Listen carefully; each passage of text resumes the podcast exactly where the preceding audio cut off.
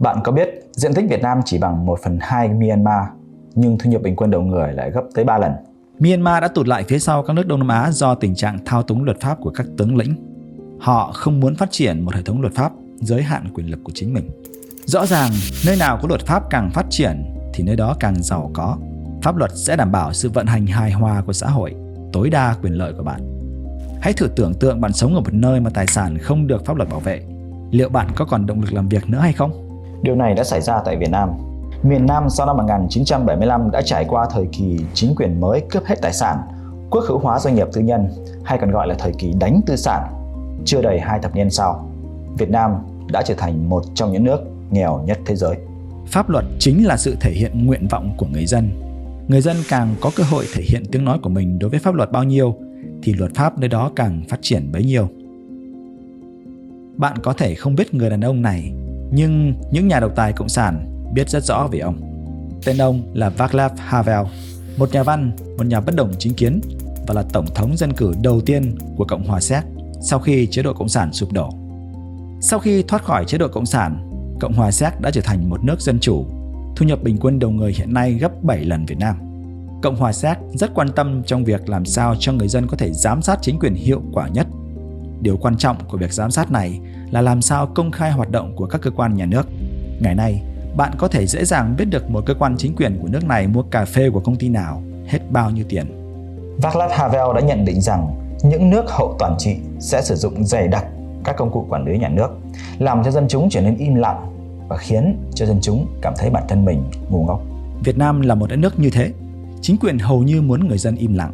Cán bộ thường cho rằng người dân không biết gì để góp ý cho các văn bản pháp luật. Vậy thì phải làm sao? Câu trả lời là chứng minh cho chính quyền thấy điều ngược lại. Bạn không cần phải học luật để góp ý cho một dự thảo luật. Điều bạn thực sự cần là duy trì sự quan tâm của mình đối với một dự thảo luật. Có rất nhiều cách để góp ý cho một dự thảo luật.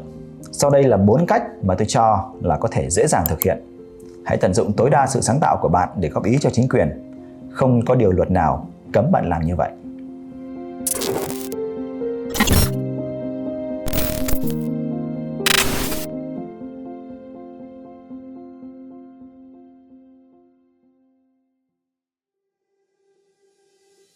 Cách thứ nhất, góp ý online.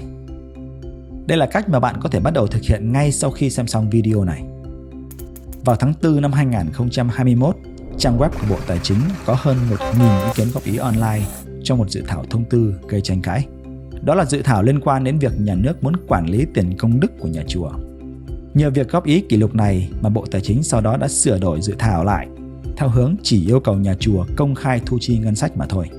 Nếu không có việc góp ý rầm rộ này, có lẽ tiền nhà chùa nay đã nằm trong tay nhà nước. Pháp luật quy định rằng các dự thảo văn bản pháp luật như luật, nghị định, thông tư cần phải được đăng tải lên cổng thông tin điện tử của chính phủ để lấy ý kiến người dân trong một khoảng thời gian nhất định trước khi chuyển cho Quốc hội hay chính phủ để thông qua. Ngay lúc này, bạn có thể truy cập vào các trang web của bộ ban ngành, tìm các dự thảo mà bạn quan tâm và thể hiện tiếng nói của mình.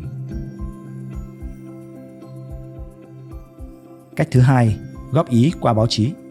Dù báo chí Việt Nam bị chính quyền kiểm soát hoàn toàn, đó vẫn là một kênh dễ thu hút sự chú ý. Bạn có thể gửi ý kiến, bài viết của mình cho các tòa soạn báo ở Việt Nam về các vấn đề mà bạn quan tâm. Nếu bạn là chuyên gia trong một lĩnh vực nào đó thì ý kiến của bạn sẽ càng được báo chí chú ý hơn nữa. Tuy nhiên, cũng có nhiều góc độ để bạn góp ý cho một dự thảo luật. Ví dụ như bạn có thể góp ý với tư cách là phụ huynh trong một dự thảo liên quan đến giáo dục, với tư cách là người tiêu dùng trong một dự thảo về an toàn thực phẩm, hay với tư cách là một người lao động trong một dự thảo về luật lao động. Hãy yên tâm góp ý với tư cách của bạn. Các tờ báo luôn cần ý kiến của những người như bạn, bất kể nghề nghiệp của bạn là gì.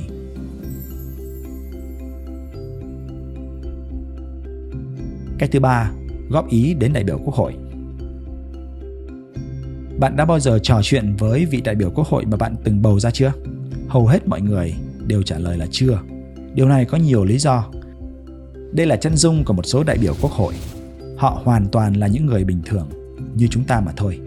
Họ được bạn bầu ra vào năm 2021 nếu bạn có đi bỏ phiếu vào ngày hôm đó. Về pháp luật, đại biểu Quốc hội có nghĩa vụ phải tiếp xúc với người dân. Nhưng trên thực tế, chính quyền có vẻ không muốn họ tiếp xúc quá nhiều với cử tri. Những đại biểu này thường kiêm nhiệm nhiều chức vụ. Khác với các nước, đại biểu Quốc hội Việt Nam không có văn phòng riêng và nhân viên riêng của mình và họ không có đủ nguồn lực để tiếp xúc với đông đảo người dân.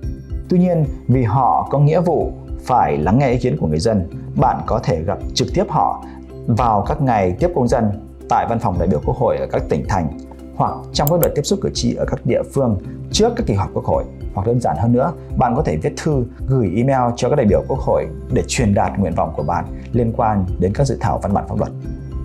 Đại biểu Quốc hội Việt Nam là những người quyết định có bấm nút thông qua một dự thảo luật hay không. Vì vậy, hãy cho họ biết rõ quan điểm của bạn sớm nhất có thể về một dự thảo luật.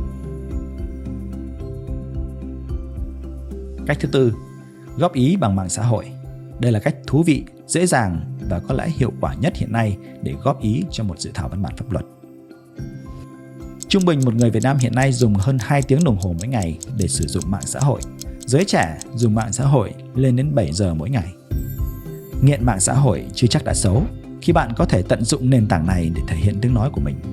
Chính quyền trong những năm gần đây đã coi mạng xã hội là một kênh tuyên truyền chính thức. Bạn có thể dùng mạng xã hội để nhập các bình luận, chia sẻ thông tin về một dự thảo cho bạn bè. Ví dụ như mẹ coi đây, lại đổi căn cước công dân lần thứ 100 rồi. Cách tuyệt vời hơn, nếu bạn là một nhà sáng tạo nội dung, bạn có thể tự tạo ra nội dung của chính mình về các dự thảo luật và đăng lên mạng xã hội, nhất là các dự thảo liên quan trực tiếp đến quyền lợi của bạn như quản lý mạng xã hội, an ninh mạng, các quy định kiểm soát quyền tự do ngôn luận, quyền tự do biểu đạt. Trên đây là bốn cách mà bạn có thể góp ý cho một dự thảo luật, nghị định hoặc thông tư. Đừng bao giờ chờ đợi chính quyền mang trực tiếp những dự thảo này đến hỏi ý kiến bạn. Điều đó sẽ không bao giờ xảy ra.